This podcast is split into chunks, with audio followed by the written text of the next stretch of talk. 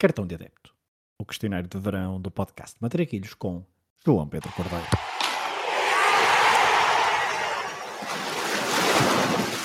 Olha a bolinha com creme, sem creme e todo bem. Minha mãe que não me guarda, só larga. Olha a bolinha. Qual o jogo que gostavas de ter visto no estádio? Há dois jogos que vêm imediatamente à cabeça, Joel Amorim, que me desculpe, mas claramente o Dinamarca-União Soviética em junho de 85, o jogo na preparação para o Mundial de 86. Foi um jogo extraordinário, dois golos de Michael Laudrup e Preben Elkjær, cada um com dois golos, mas claro, também o Dinamarca-Uruguai do Mundial de 86, tal como o anterior, é a Danish Dynamite no seu esplendor máximo, talvez este de 86, o jogo que melhor epitomiza aquilo que era aquela equipa, para desgosto do pobre Enzo Francescoli, que era um craque e acabou por ser completamente passado a ferro, o seu Uruguai completamente passado a ferro. Qual o jogo que gostavas de alterar o resultado? Bom, há vários jogos que me vêm à cabeça. Vou ignorar a final da Taça dos Campeões de 79, só mesmo porque o futebol não pode ser privado da incrível história do Forest do Nigel Clough, mas mantendo a toada também da pergunta anterior, estaria entre a final do Mundial de 58, o amasso que o Brasil dá à Suécia, ou as eliminações da Danish Dynamite do Euro 84 e Mundial de 86. Mas a escolher diria a derrota da Dinamarca em 84 frente à Espanha nas grandes penalidades. Elkjær não merecia aquele desgosto e acredito que a Dynamite acabasse por limpar a França na final, como uma espécie de vingança da fase de grupos. Qual é o golo que gostarias de ter marcado?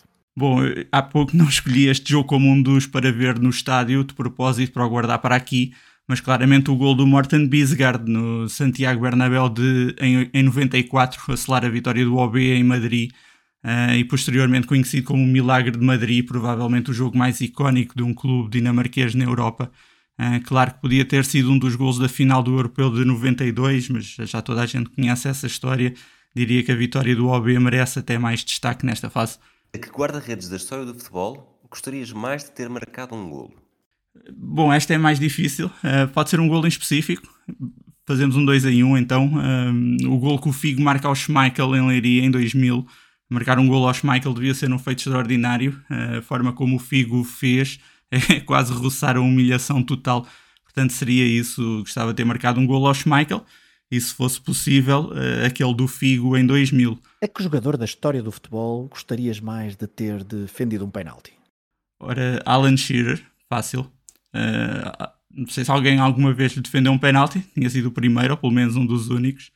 Não, agora a sério, ainda falhou um ao outro, mas era um especialista, raramente falhava, tinha sido bom, tinha ficado de alguma forma na história, e aquela cara icónica do Shearer, sempre que tinha um falhanço ou falhava, era interessante de ver. Portanto, Alan Shearer. Se pudesse escolher ser adepto de um clube durante uma época histórica, qual é que escolherias? Ora, Rosenborg nos anos 90, sob o comando de Nils Arne Eggen, uma equipa à frente do seu tempo, super campeã na Noruega, a Liga dos Campeões para recordar, primeiro grande impacto de um clube norueguês na Europa.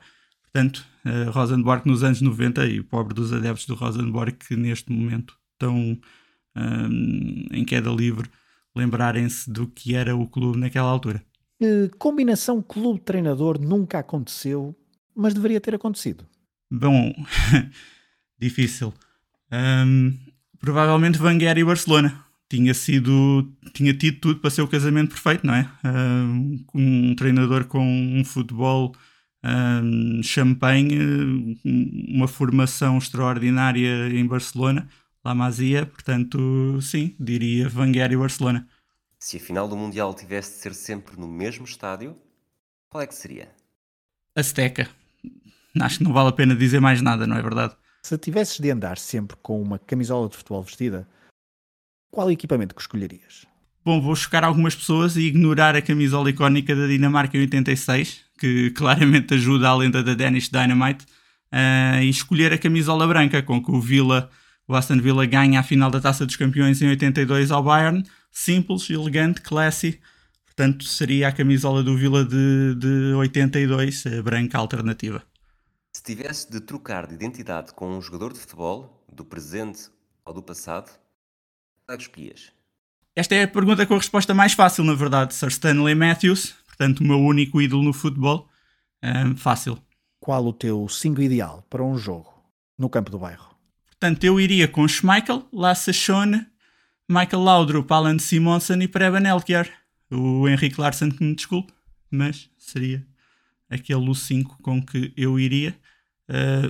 Fico a pensar que eu próprio ficava de fora, se calhar era mesmo o melhor. Fico como treinador.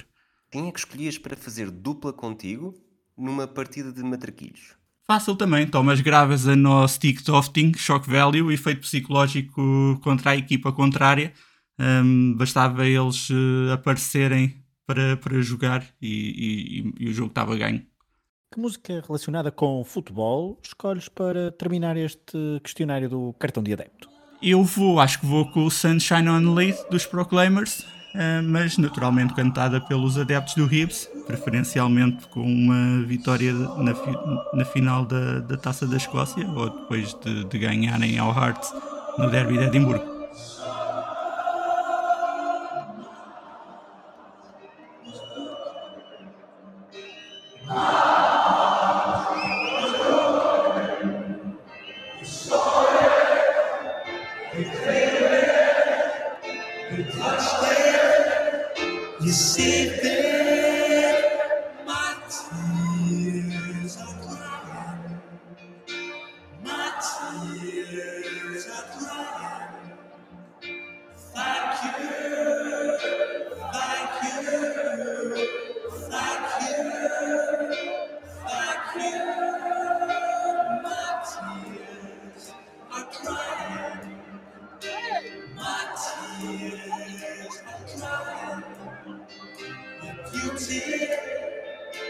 Kindness, it is clear.